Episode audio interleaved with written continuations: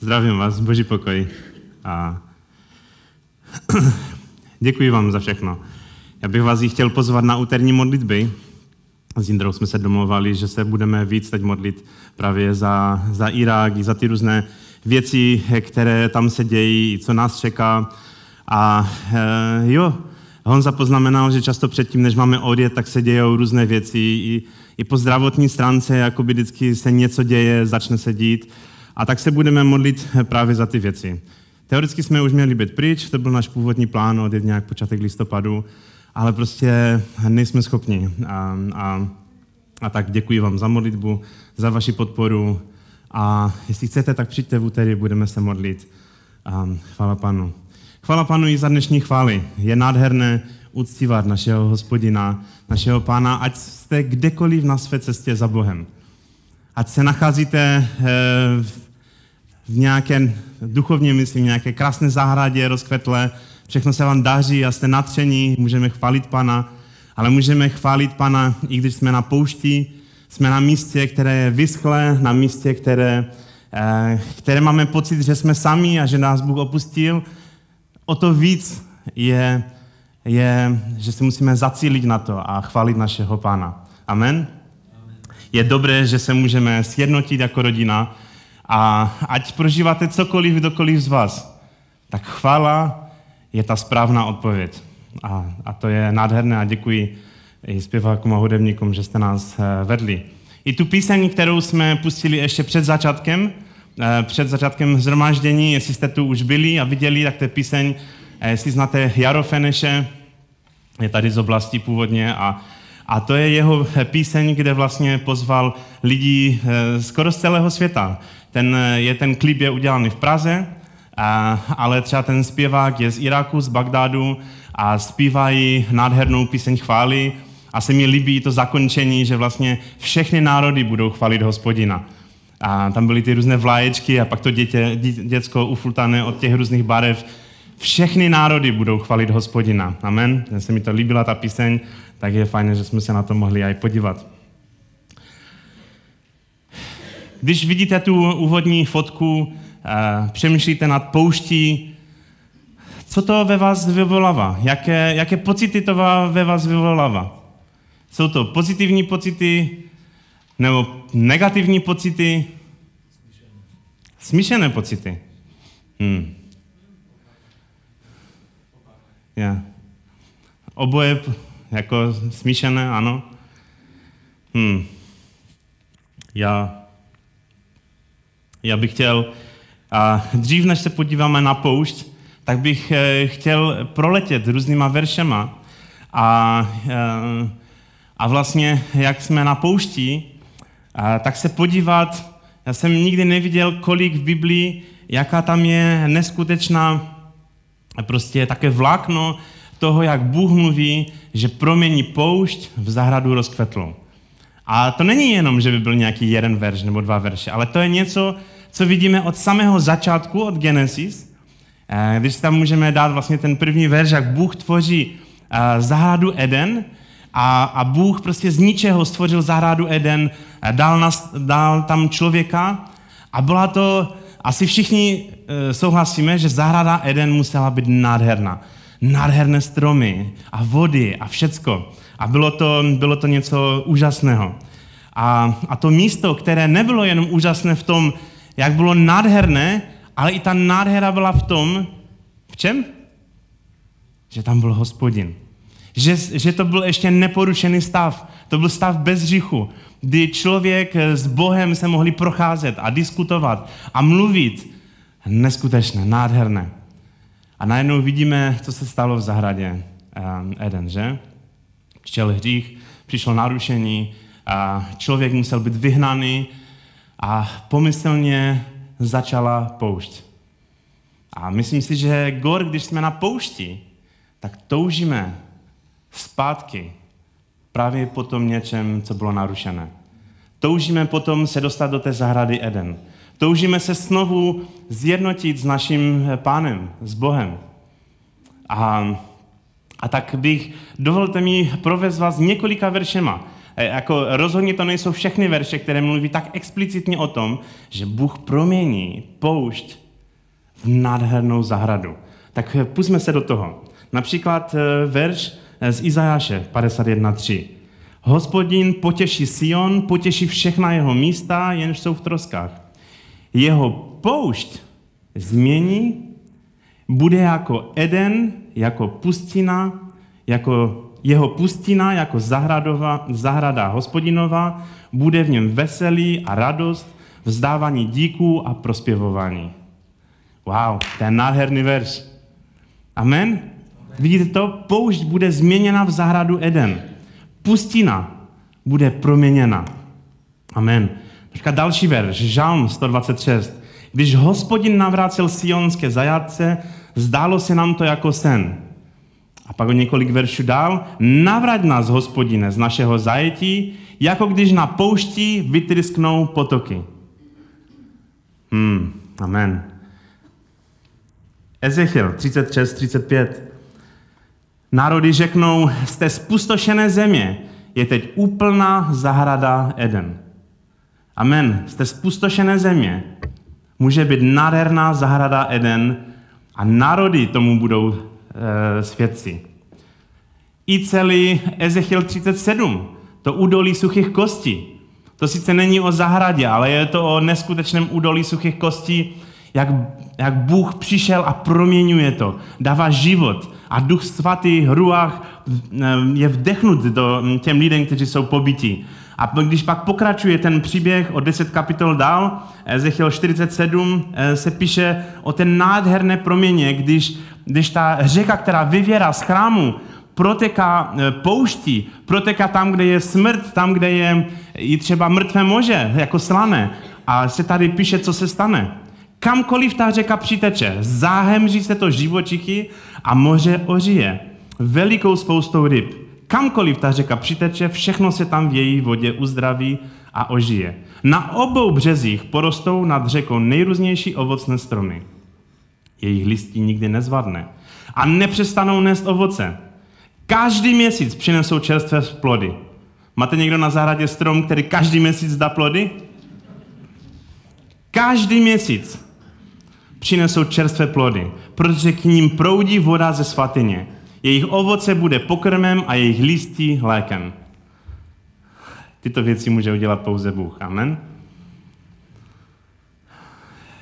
Kež bychom byli, jak tato zahrada. Že naše životy budou nadpřirozeně vydávat ovoc, ovoce, i když nemáme dávat. Izajáš 32. Až se však z nás až se však na nás vylije z hůry duch. Tehdy z pouště se stane sad. Hmm. Izajáš 35. Na poušti vytrysknou vodní prameny, pustinou budou proudit potoky, kde byl žhavý písek, bude jezero. Hmm. Kde byl žhavý písek, bude jezero. Nádherný obraz. A suchopár se stane studánkou. Amen. Půjdou po ní ti, kdo budou vykoupeni. Hospodinovi zachránění se navrátí na Sion, přijdou s jásaním, s vděčnou radostí na tvářích. Tehdy je přemůže radost a veselí, zármutek a úpění je opustí. Žálm 65. Zelené louky jsou, kde byla poušť a pahorky se halí radosti. Už vám stačí, nebo mám pokračovat? Žálm 107. Pouště zas obrací na jezera, vypráhlou zem, zemi na vodní prameny. Usazuje tam ty, kteří hladovějí, aby založili město k bydlení. A zakončím ten průřez Biblii um, ve zjevení. Potom mi ukázal řeku s vodou života, jasnou jako kryšťál, tekoucí z božího a beránkova trůnu, prostředkem ulice toho města. Po obou stranách řeky je strom života, jenž nese 12 ovoce. Ten strom vydává ovoce každý měsíc a jeho listí je k uzdravení národu. Vidíme skrze celou Bibli, prostě, že to je protkané tím obrázem, že Bůh mění poušť v nádhernou záradu, nadpřirozeným způsobem. A je mnoho dalších veršů. A mnoho dalších takových obrazů, že Bůh mění zatačky v cestu rovnou a Bůh mění pahorkatiny prostě v nádhernou dálnici a různé problémy a, a, ten, a ten pocit, že jsme na poušti, on může vyřešit. Amen? Je to náš Bůh? Amen. A tak um, delší dobu mám na srdci takovou otázku. Proč nás teda Bůh vede na poušť? Pokud Bůh všude mluví o tom ve svém písmu, jak on nás chce změnit poušť v zahradu, tak proč nás někdy bere, možná neúplně z nějaké zahrady Eden, ale proč nás někdy bere a pošle nás na poušť? A tak v poslední víc jak měsíc jsem se ptal mnohých i z vás, jak jsem měl možnost. A ptal jsem se, proč nás Bůh vede někdy na poušť? Proč? A já nemám odpověď úplně přesnou. Ale chtěl bych se podělit s váma o tom, jak jsem to prožíval na modlitbách, jak jsem dostal odpovědi i od vás. A, a tak bych chtěl dneska právě se na toto podívat.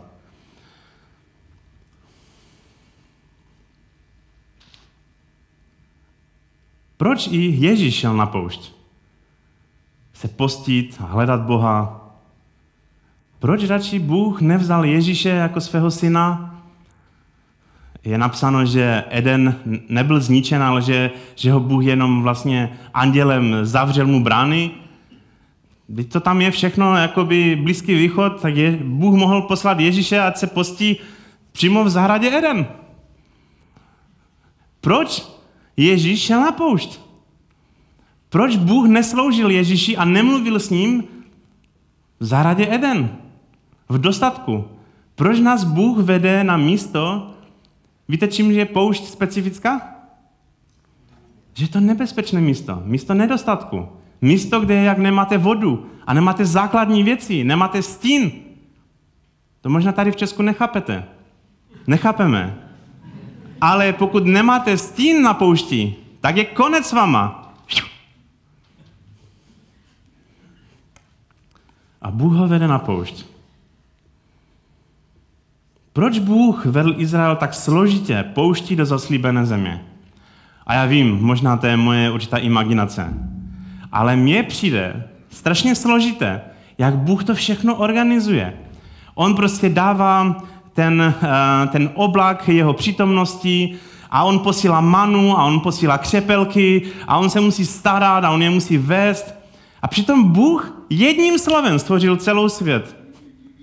A zahradu Edena všecko. Což pak nemohl udělat to, že tam, kde šli, tam by byla zahrada? Mně to přijde menší zázrak než to, jak, jak prostě mana a nevím co všechno a prostě vyšli z Egypta a byla zahrada. Nádhera. Je to problém pro Boha? Ne. Nevím, možná si takové otázky nedáváte, ale já jsem přemýšlel, proč?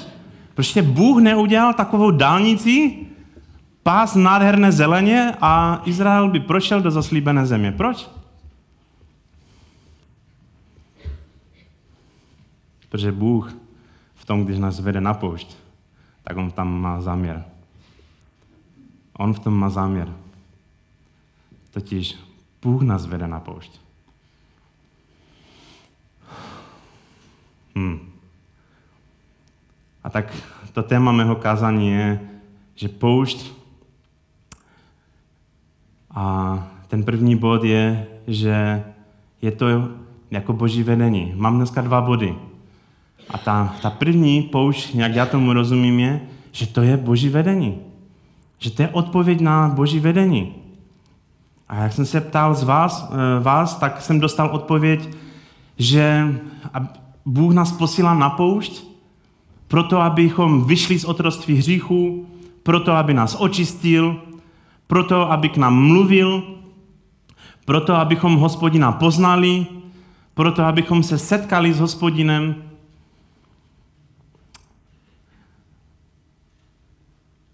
To se zdá i, jak je v Židům napsáno, Židům 3.10, že mé cesty vůbec neznají. To byl jeden z hlavních úkolů, který Izrael měl. Poznat hospodina, poznat jeho cesty. A Izraelcům se to moc nepodařilo. A taky mi eh, řekl někdo, že poušť má být zkušenost, kterou projdeme do zaslíbené země. Nemá to být ten cíl, a je to zkušenost, kterou projdeme do zaslíbené země. A tak um, víte, Bible je celá příkladu o tom, jak Bůh posílá své služebníky na poušť. A rozhodně nemáme čas o tom si, si mluvit o těch různých příkladech. Ale myslím si, že jakéhokoliv, um, jakýkoliv příběh z Bible bychom vzali, tak můžeme vidět, že Bůh posílá toho hrdinu biblického na poušť. Ať už mluvíme o Abrahamovi, když vlastně byl vyveden z Úru a jde přes Charán a eh, jde do zaslíbené země. Já jsem nedávno byl se svým nejstarším synem v Charanu. A tam jsme seděli u jedné, u jedné studny, kterou místní říkají, že to je přímo ta studna, kde byl Jakob a, a, a když tam přišel um, pro, pro Rachel, a že to je to místo um, um. A to bylo místo, kde fakt bylo poušť. Možná někdy si představujeme poušť jenom jako saharské nějaké duny, ale poušť je i prostě jsou skály a písek a bez vody. Oni mi říkali, ti místní v Charanu, že to je ta jediná studna, kterou tam mají. Že i když postavili jiné studny v okolí, tak v nich voda není. To je zajímavé, že? To je jediná studna, celé, která je v celém Charanu.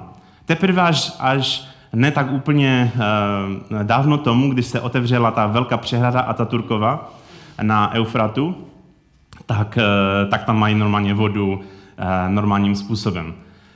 Ale Bůh nás prostě vede. Vedl Abrahama. Uh, vedl Josefa. Přemýšleli jste nad životem Josefa? Prostě on byl vržený do, do, té, do té studny nebo do té cisterny byl na poušti, jde pouští, jde do otroctví. A někdy máme pocit, že, že ten každý další krok je jenom níž a je horší. A Josef přesto, jeho srdce se nezlomilo. Nezačal reptat, ale vydržel. Je to nádherný příběh, protože tam se setkal s Bohem. Mojžíš byl na poušti 40 let a teď nemyslím těch 40 let s Izraelem, myslím ještě předtím. Hmm.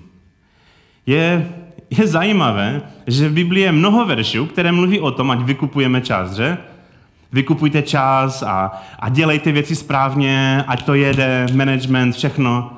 A najednou prostě, jak Bůh říká, ať vykupujeme čas, tak najednou posílá Mojžíše na 40 let na poušť. to podle mé definice není úplně vykupování času. Ale vám chci říct, jak jsem nad tím přemýšlel, že, že Bůh vidí takovou prioritu v tom, abychom prošli pouští. Že i když chce vykupovat čas, tak je pro něho potřebné nás tam poslat. Izrael vyvádí z otroctví a mnoho proroků um, ať už ve vyhnanství nebo dalších, prochází nebo žijou na poušti. Je taková zajímavá slovní hříčka, kterou, která se mi líbí a chtěl bych ji tady zmínit. A myslím si, že to není úplně náhoda. Já teda hebrejsky neumím, ale, ale jsem se dočetl, že, eh, že to slovo poušť, ten kořen eh, slova je mdbr. Možná nám to nic neříká, ale je zajímavé, že slovo poušť, mdbr, má úplně stejný kořen, jak mluvit. Slovo mluvit neboli ústa má taky ten kořen mdbr. Je to možná jenom slovní hříčka, ale možná je to ukazuje tu nádhernou spojitost, že na poušti Bůh chce k nám mluvit. A já vůbec nechápu, jak mohli Židé číst Biblii, když nepoužívali ty samohlasky a tak dál. Jestli v nějakém textu je napsané, že Bůh poslal Ježíše na poušť, aby k němu mohl mluvit, tak tam vlastně je použitý vždycky ten stejný kořen. Ale myslím si, že to vyjadřuje tu určitou podstatu, co Bůh chce s náma mluvit, s náma dělat na poušti.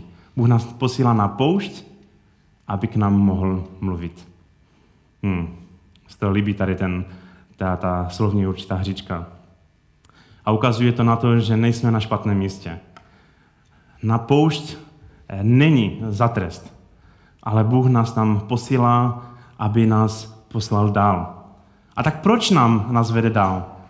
Aby k nám mluvil, ano, aby se nám dal poznat, aby se s námi setkal, aby nás mohl vyvést z otroctví hříchu a posvětit nás a přivést do své přítomnosti. A přivést nás do zaslíbené země. A tak, jak se ptám, proč to tak Bůh dělá? Protože poušť určitým způsobem ukazuje na zoufalství. Pokud nemáme všechny věci, tak nepřežijeme. To není jenom nějaká teoretická hrozba. To je reálná hrozba, že pokud na poušti nemáme základní věci, jako vodu a stín, tak nepřežijeme. Protože více, co? Na poušti nám nezbývá nic jiného, než věřit Bohu. Někdy, někdy, já to ještě zkusím vysvětlit velmi jinak. Někdy, když jsme v nedostatku, tak jednodušeji dokážeme rozeznat, že to je boží eh, provize, nebo že to je boží zaopatření. Souhlasíte se mnou? Já v mém životě mám mnoho příkladů, které se mi staly a které byste mohli říct, to není žádný zázrak. To není žádné zabezpečení hospodinova. Ale já vím, že vím, že hospodin promluvil.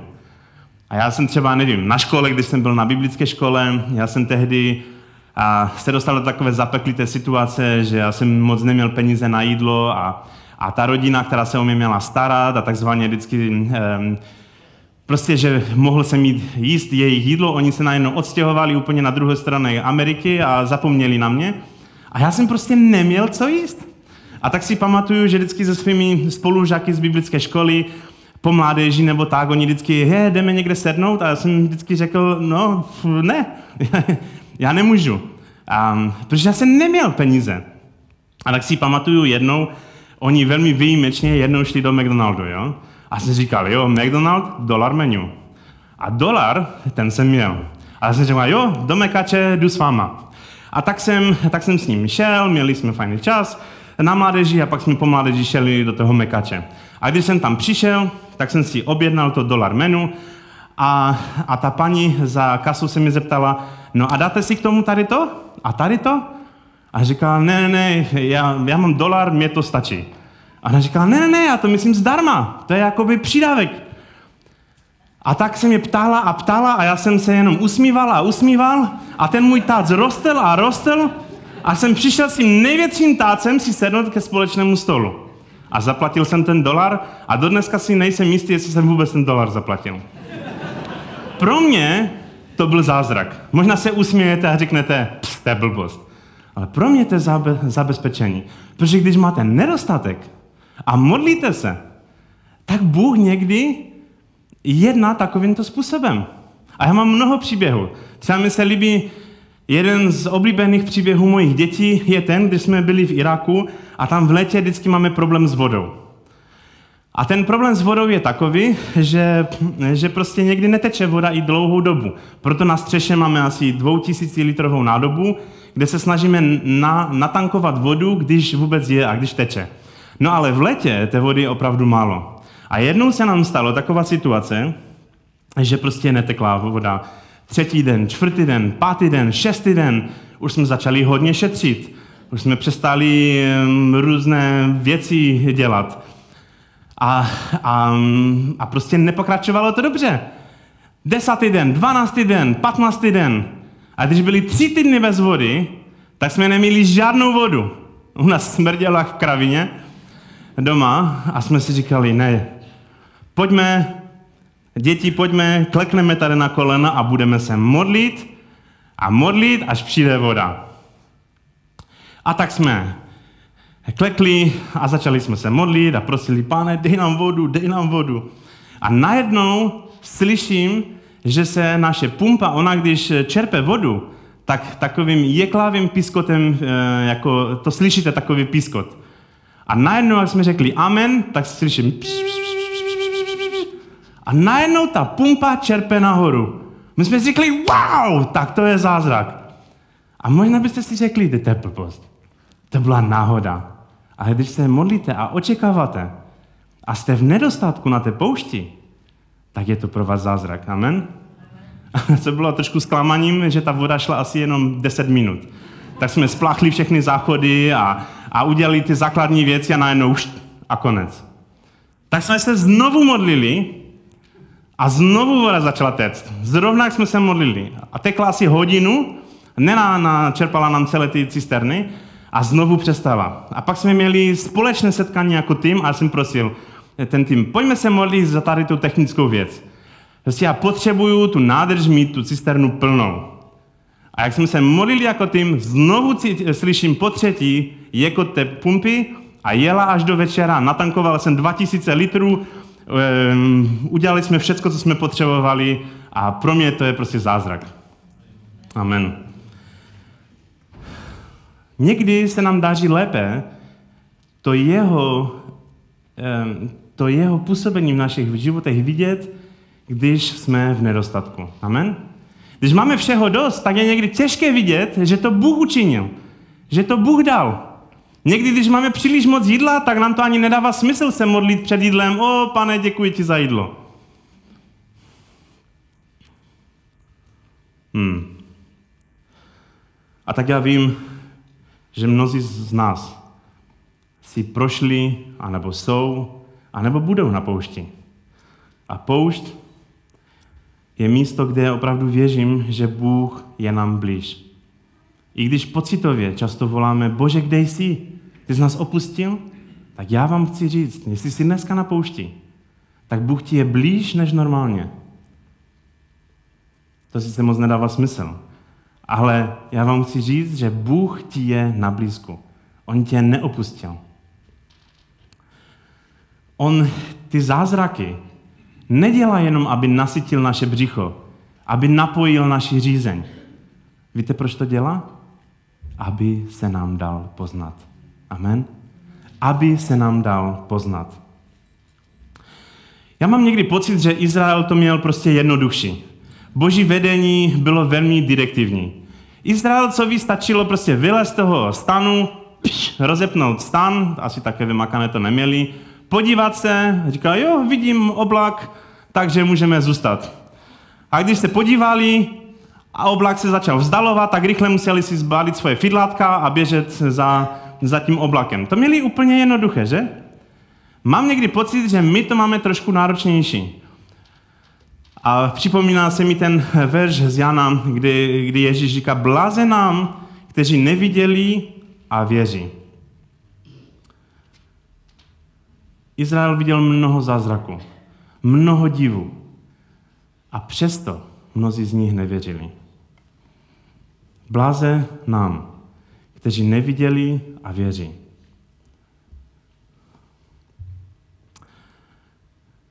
Já bych chtěl jenom tak trošku možná skonkretizovat, co poušť znamená. Protože pro každého z nás může být poušť něco jiného.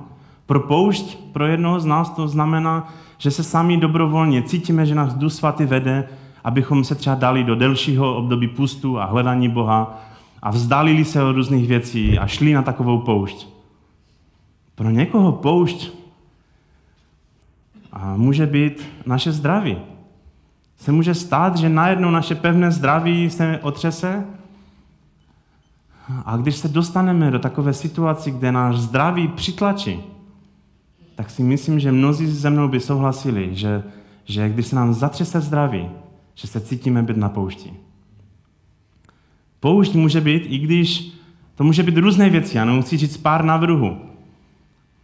Poušť může být i to, když naše vymažle, vy, vy, vymazlené a vymodlené děti vyrostou, najednou jdou na někde na vysokou školu a vidíme, že se třeba nedrží Boha. Nebo že bojují se svojí vírou. A voláme k Bohu a cítíme se, že jsme na poušti, že nás neslyší. S nima ztrácíme kontakt. A naše poušť můžou být i finance. Když najednou prostě naše úspory a naše fondy se ocitnou na nule, neboli pod nulou. Poušť může být i ve službě. Přijali jsme povolání od hospodina, sloužíme. Ale co? Nedaří se. Zklamání ve službě. To je taková poušť. Někdy i ztrácíme význam, takový smysl života. Hospodin někdy vysuší veškerou vodu kolem, on sešle suchopár, že naše životy budou úplně prázdné. Na světě nezbude žádné jiné uspokojení. A Bůh nás tam chce přivést, aby k nám mluvil, aby nás dostal do svého povolání. Tak, jak jsme mluvili o Abrahamu, Mojžíši a dalších. Já věřím, že poušť a zkoušky nás buď přivedou blíže k Bohu, a nebo naopak se dostaneme tam, kde někteří Izraelci byli. Pokud máme upřené oči na hospodina a na ten oblak jeho přítomnosti, anebo naše srdce se zatvrdí a začneme reptat a budeme chtít jít zpátky do Egypta. Podívejme se na ty šílené slova, co Izrael řekl. Exodus 14. kapitola. Je napsáno, oni říkají, což nebylo v Egyptě dost hrobů? Proč si nás vyváděl? Abychom zemřeli na poušti? Co s nám to udělal, Mojžíši?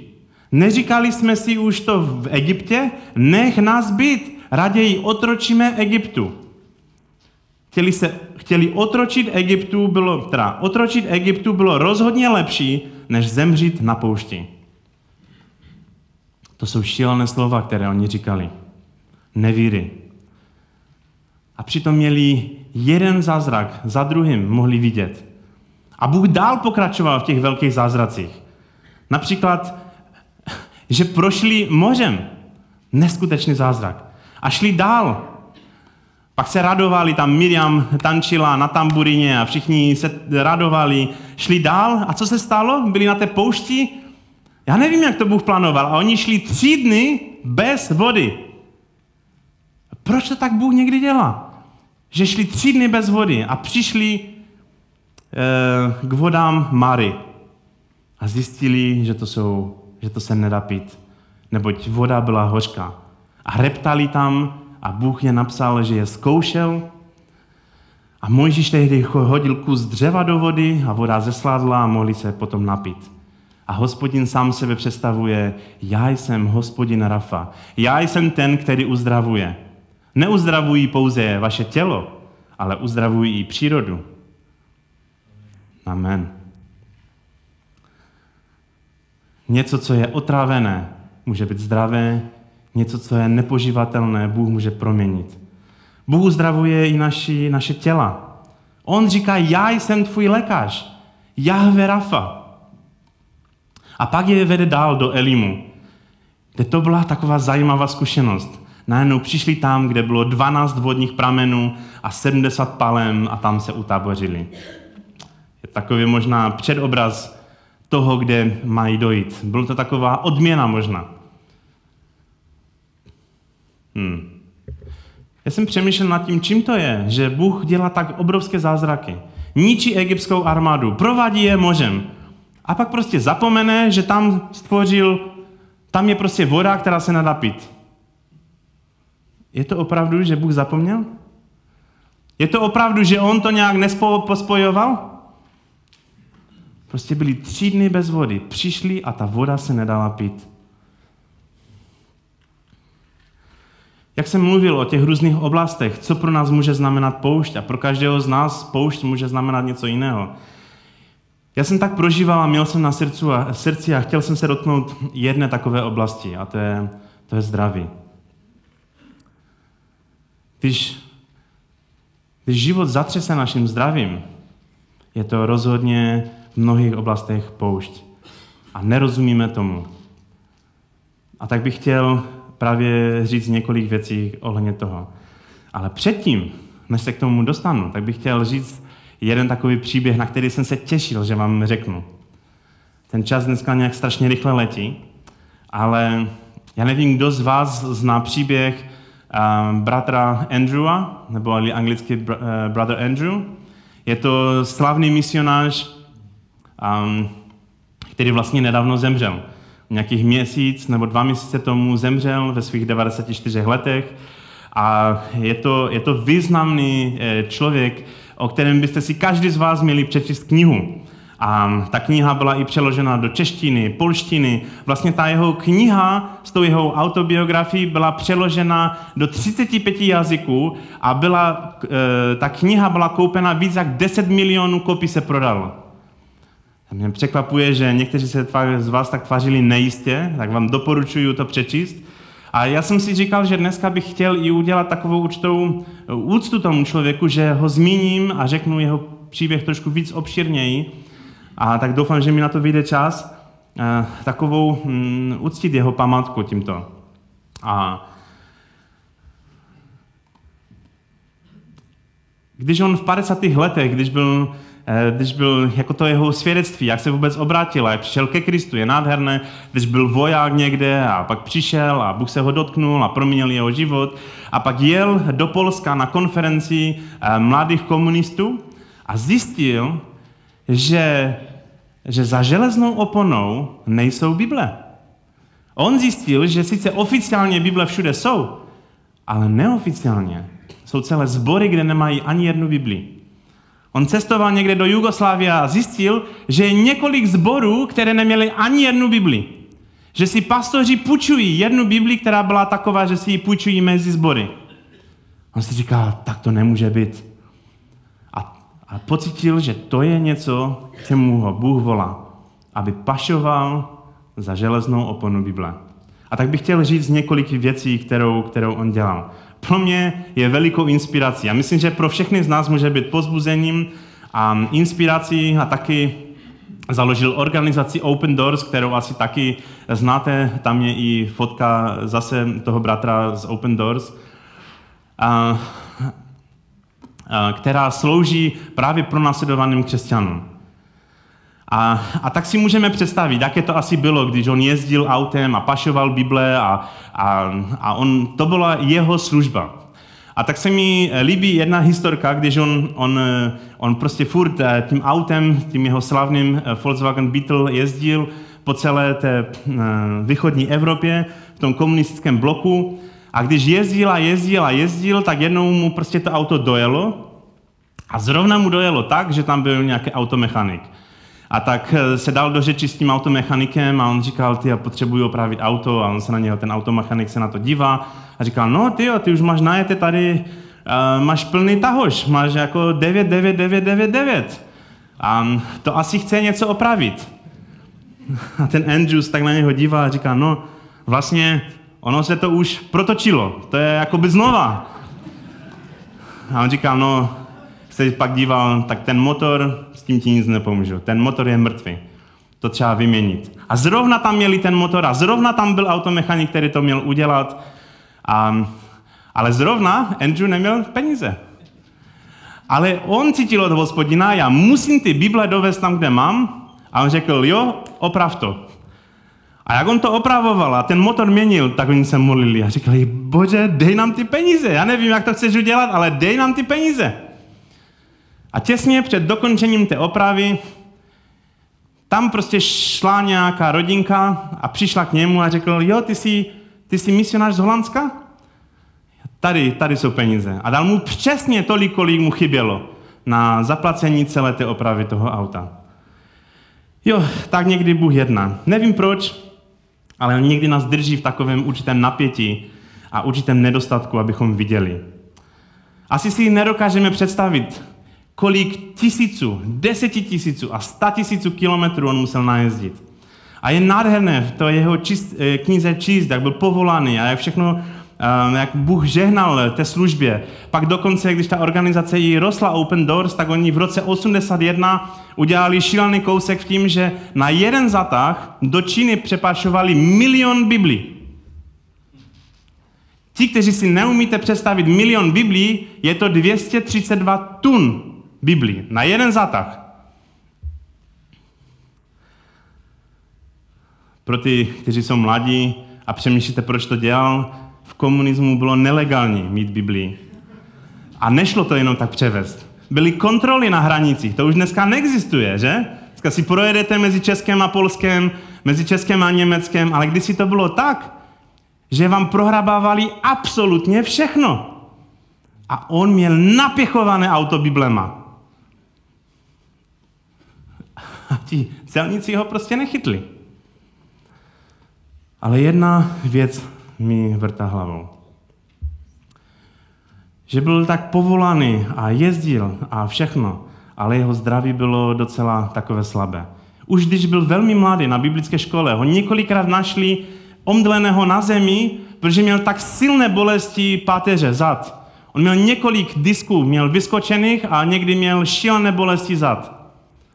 A si říkáte, Bůh povolaně někoho, aby svůj život strávil v autě a najezdil milion kilometrů, ale má problémy s zády, jak to může být vůbec?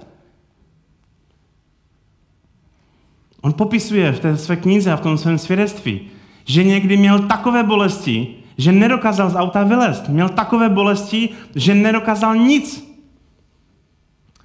A ten uh, ředitel biblické školy mu říkal, Andrew, ty chceš žít jako misionář, ale tvoji přihlášku nemůžu poslat dál. Zapomeň na to. Ty jsi příliš slabý, aby si byl misionář. On cvičil, bral léky, udělal všecko, ale nic nepomáhalo. Asi nejsem sám, který se ptá, proč ho Bůh neuzdravil. Proč se ho Bůh nedotknul? Z nějakého důvodu. Bůh ho vždycky zmocnil, ať udělá ten další krok. Ať si nasedne do auta. Ať zajede tam, kde mal zajet. Pak ho několik lidí možná tahalo z toho auta pryč. Ale Bůh, nevíme proč, ale jeho nem zmocnil, ať může udělat to, co měl udělat. On pak píše ve svém dodatku, eh, píše, že, že, že pak ta jeho organizace koupila lepší auto Citroena, která měla i odpružení a mu, moc mu to pomohlo a tak dál. A je to zajímavé, ale na sklonku svého života, když už eh, na sklonku svého života se stala zajímavá věc. Ho pozvali do Ameriky, a na, ať na nějakou konferenci, ať může mluvit o té službě a tak dál. A když byl na letišti a měl letět na mezinárodní letiště do New Yorku, tak to letadlo jeho nějakým způsobem mělo havárii a při e, rozletu nemělo dostatečnou rychlost a havarovalo a, a, a prostě bylo to v tom strašné, že ten pilot eh, křičel na všechny, to bylo malé, to rychle vyskočte z toho letadla, protože ono může vybuchnout, tam se asi tekla ten benzín a to všechno. A, a tak všichni vyskakovali z toho letadla. Andrew taky vyskočil, ale už pak nemohl běžet, protože si zlomil zada. A tak ho zavezli do nemocnice, dali ho dokupy nějak a on říkal, potom, co mě zoperovali a co, co mi dali ty, tu páteř zlomenou dokupy, už nikdy jsem neměl bolesti páteře. Protože těch několik disků, které bylo vyskočených, tou havárii nějakým způsobem tam zaskočili. On říkal, není to, není to zvláštní příběh? Není to zvláštní příběh? On říkal, až, až, do, až do nyní už nemám problém ze zády. Ta bolest zmizla. A je to zvláštní, že vidíme mnoho takových příběhů. Já vám řeknu ještě svůj oblíbený příběh od, od uh, bratra Andrewa. Protože on je pro mě inspirací, že tam, kde všichni měli strach, on viděl příležitost. A kdybychom si mohli ukázat fotky právě ze 68. roku, když, když do Prahy přijeli ruské tanky nás takzvaně osvobodit a pomoct nám, um, um, celý svět se díval na zprávy a díval, co se děje, můžeme další fotku, Um, prostě byl chaos, zmatek, tisíce lidí spíš utíkalo, než uh, aby přijíždělo do Česka. A když on se díval se svým kamarádem, se svým spolupracovníkem na zprávy, on říkal, v Praze jsou ruští vojáci. Oni jsou z míst, kde se nedostaneme s Biblema. Teď je čas naložit auto plné ruských biblí a jet do Prahy nalož plné auto ruských biblí a setkáme se na Václavaku. A tak to byly možná jediné dva auta, které jeli v protisměru všem. Přijeli na Václavak a rozdali všechny Bible, které měli. Jsem četl v jednom článku, že pak někteří lidi tvrdili, že, že několik těch jednotek, nebo nějaký ten eh, útvar, nebo jak se tomu říká, byl poslán zpátky do Ruska protože dostal nálepku, že byl demoralizovaný. On viděl příležitost tam, kde jiní měli strach, protože Bůh ho dokázal poslat. Když se zvedl ten oblak, ta boží šekina, tak on, on šel za ní. On se nedíval. On prostě měl, byl citlivý na Ducha Svatého a věděl, kde má jít. Je vzácné vidět eh, lidi jako takové. Já bych chtěl zmínit ještě jeden příklad. Pojďme dál. Já nevím, jestli jste někdy slyšeli tady o, o tomto člověku, tomto bratrovi. Mu se říká Vykáž z Bagdádu. A Vykáž z Bagdádu a byl člověk, který byl docela úspěšný. On studoval medicínu a stal se dobrým doktorem a pracoval podle jeho slov, pracoval v té nejlepší nemocnici na světě. A byl velmi spokojen a byl nadšen. A jednou mezi operacema vyšel do takové zahrady, co tam byla u nemocnice a modlil se. Bože, kde mě teď vedeš? Co se mnou máš? Jaké máš další plány? A Bůh promluvil a řekl, Andrew, zbal si svoje věci a běž na biblickou školu. A poslal ho na biblickou školu a, do anglikánské církve. A on říkal, anglikánská církev, kdy tam jsou, nejsou lidi ani spasení. A on říkal, běž tam a pak půjdeš do Iraku a budeš misionář.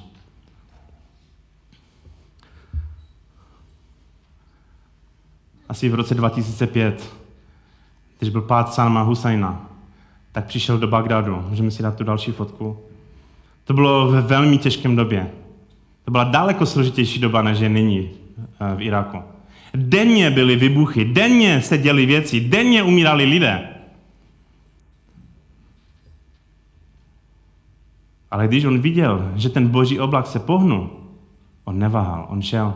On se vzdál svého vyhřátého místečka jako, jako doktor a šel do Bagdádu.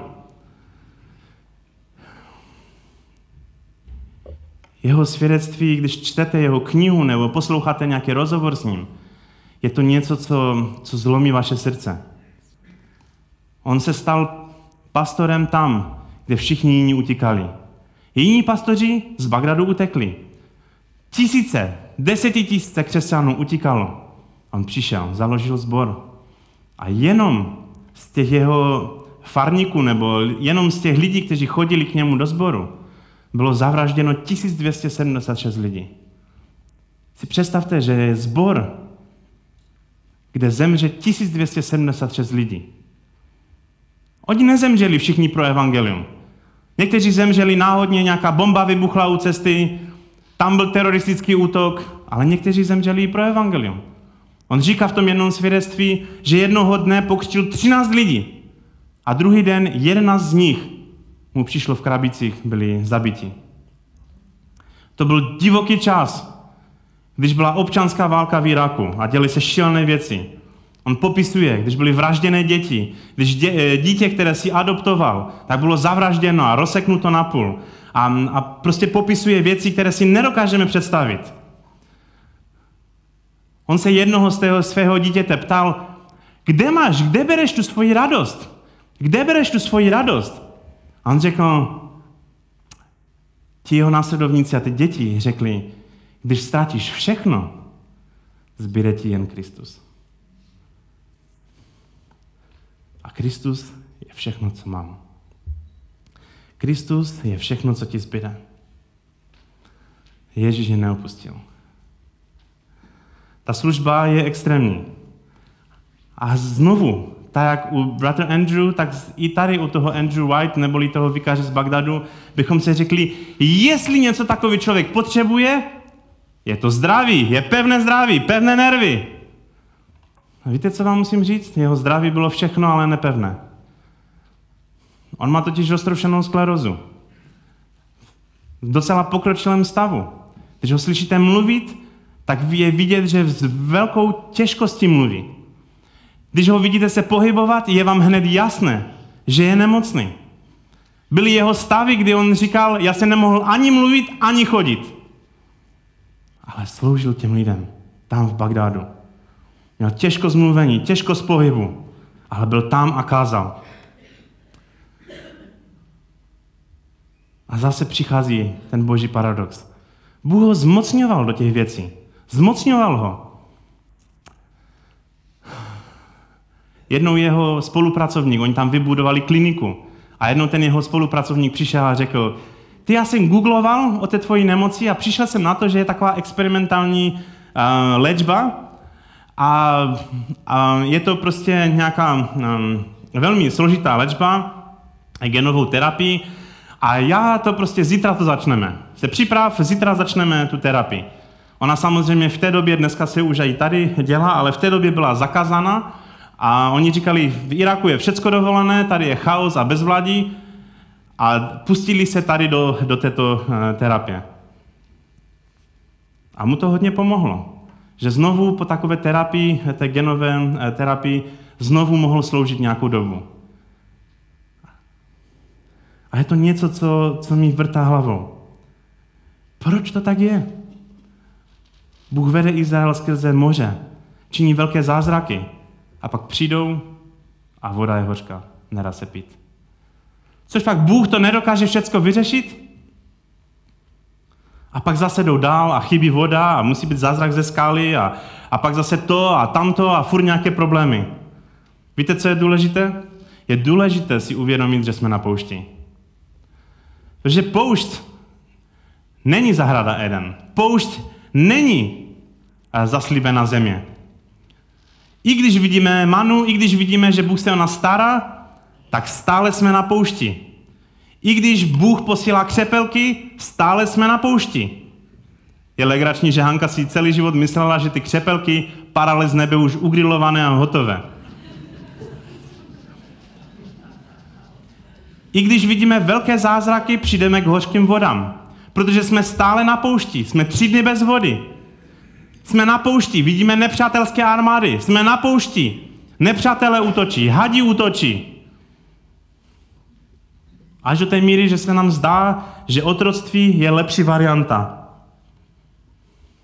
Někdy chceme prostě rychlý zázrak, ale tak to nefunguje. Protože já věřím, že zázraky nejsou ten ta věc, která způsobí, že budeme nasledovat Boha. Já znám lidi, kteří byli na, nadpřirozeně uzdraveni. Si pamatuju jednoho kluka, který chodil na mládež. Jsme se modlili, on měl velký nádor v břichu, on jsme, jsme se modlili za to a byl e, uzdraven, jsme cítili, že se Bůh ho dotknul, on šel k doktorovi, aby ho zkontroloval. Ten nádor tam nebyl, on říkal, ten doktor měl zprávu, že nádor je jak, e, jak dětská hlava. A když se vrátil, ten nádor tam nebyl. A on mi řekl, je, to se stalo, to je super. A říkal, tak zrovna byl čas před mládeží. On říkal, tak zůstaň, budeme spolu chválit pána, budeme se radovat. A on říkal, ne, ne, ne, já musím mít pařit s klukama, na to musím oslavit. Vyběhnul z kacečka a přejelo ho tady auto. Sice on přežil, a, ale jenom chci ukázat tu, ten kontrast. To, že někdo je uzdravený, neznamená, že už půjde za Bohem. Nereptejme. I ten největší zázrak nás nemusí naplnit vírou. Ale Bůh je s námi. Mě se dotýká vždycky příběh, když vidím Lazara, když Ježíš pláče. On má soucit, má hluboký niterný soucit. A tak bych chtěl se podívat ještě na několik veršů. My si někdy neuvědomujeme, co Bůh dělá na poušti. Protože pro ničemu poušť je smrti. Ano, pro ničemi poušť je hrob jako pro faraona. Amen?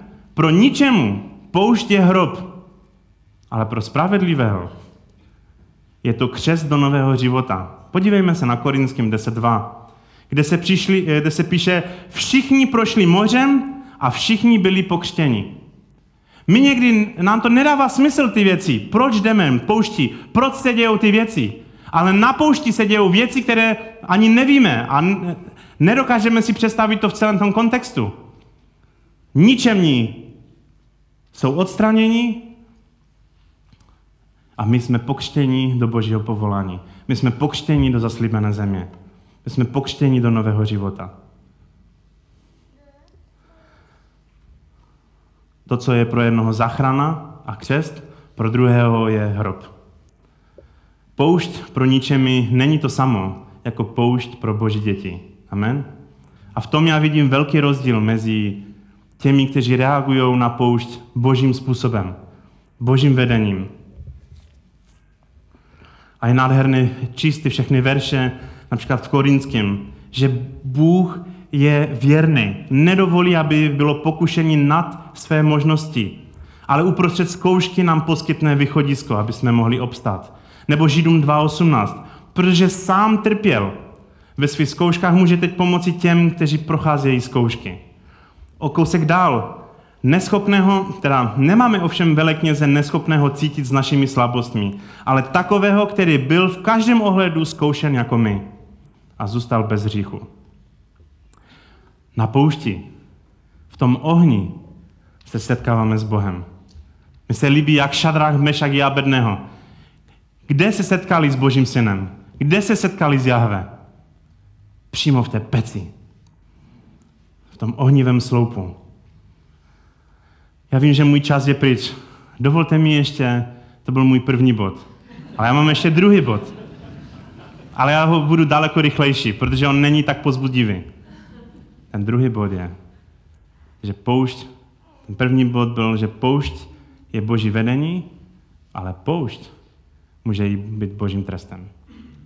Amen? A tam se nechceme dostat. Na začátku jsem četl žálm 107. Já přečtu o několik veršů uh, dřív.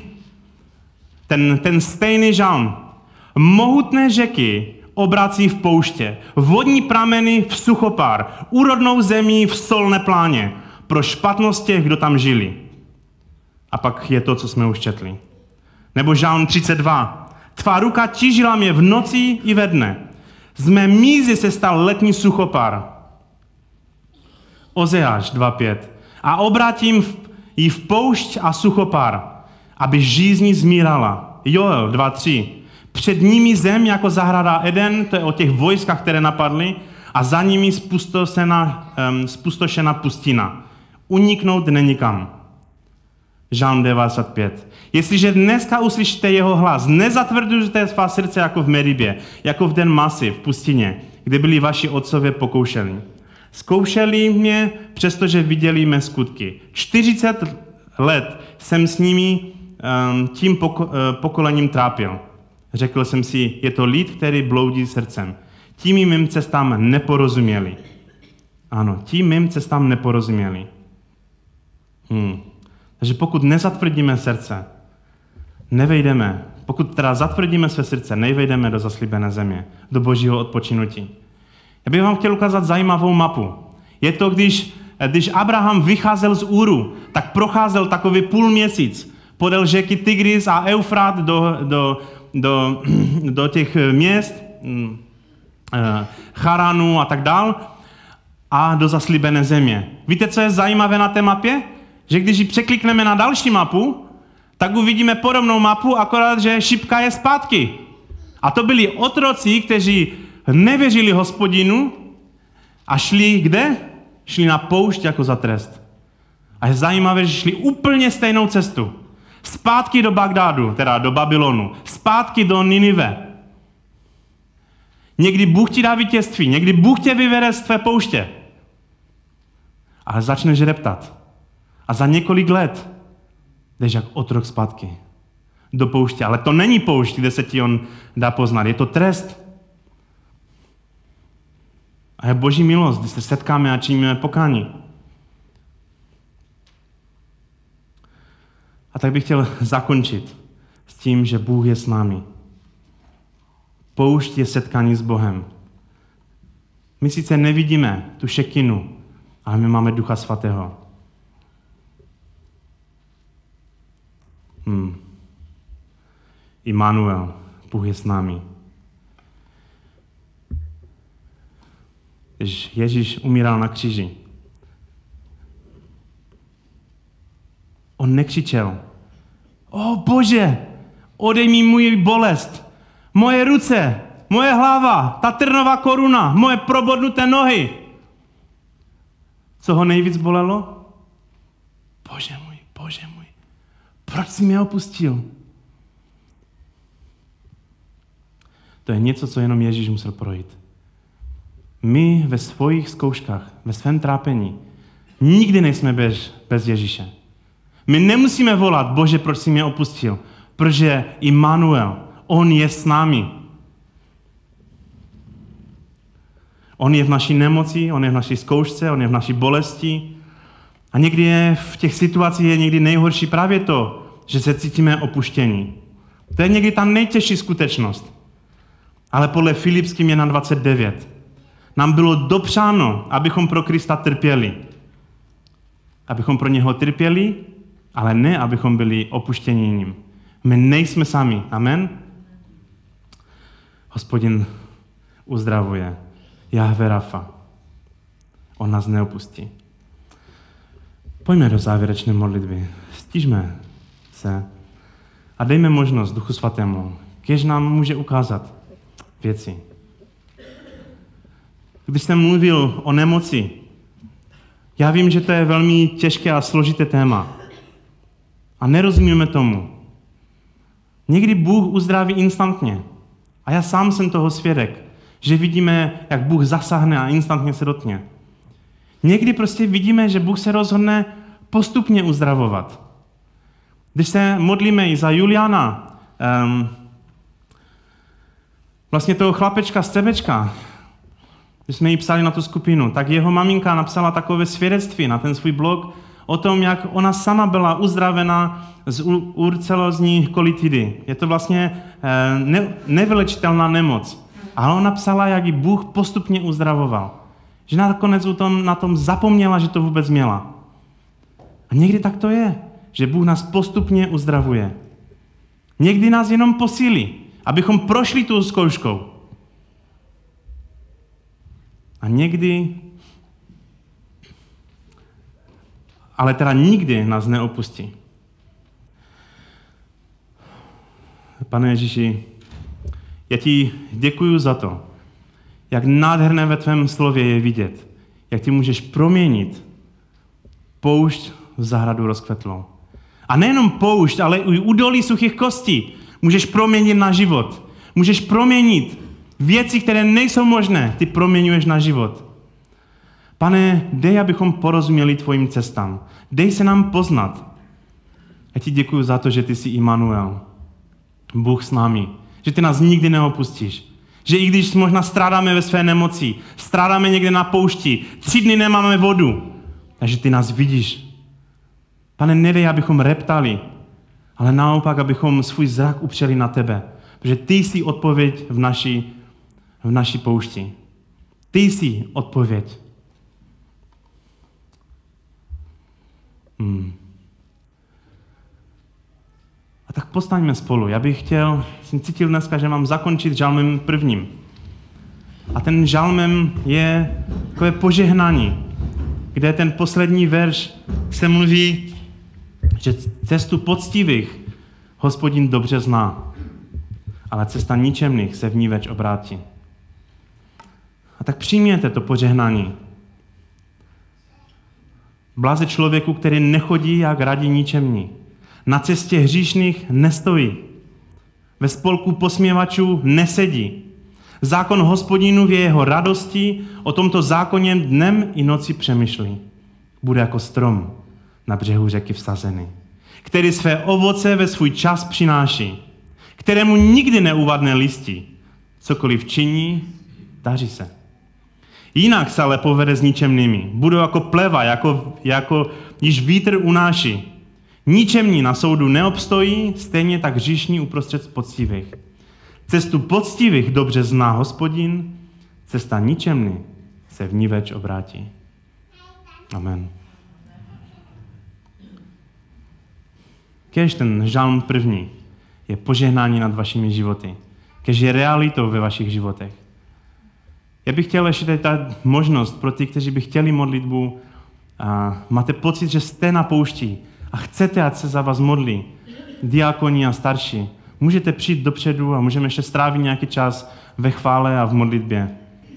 A, a věřím, že, že Bůh nás neopustil.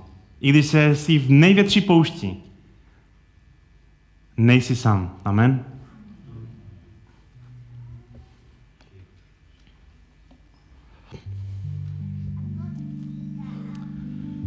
Já bych prosil několik starších a diakonů, přijďte dopředu a buďte k dispozici i, i posloužit modlitbě, třeba i mazaním oleje, nebo jakákoliv bude ta potřeba, v modlitbě za uzdravení. Já věřím, že to nevyznělo negativně. Bůh uzdravuje i instantně. Poušť v zahradu. Amen. Amen. Pojďme, stravme ten čas v modlitbě.